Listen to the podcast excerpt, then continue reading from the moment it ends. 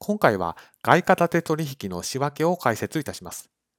当動画の解説者のネット会計士は、会計雑誌の連載や会計書籍の執筆、会計のセミナー講師を務めさせていただいており、当動画をご覧いただくと、外貨建て取引の仕分けが理解できるようになります。まずはじめに売った時の仕分けになります。使う為替レートは取引が発生した時のレートで換算することになります。では例えば、商品を200アメリカドルでお客さんへ販売したという取引を考えてみます。取引発生した時のレートは1ドル100円ということになります。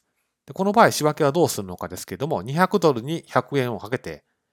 2万円と、左側借方に売掛金2万円、右側貸方に売上2万円と、こういった仕分けをすることになります。では次に決済した時を考えてみます。この売掛金とかを約束通りに受け取ると、払う側からすると買掛金とかを約束通りに払うと、こういったことを決済というふうに言います。で、決済をするときは、決済のしたタイミングでのレートで換算をすることになります。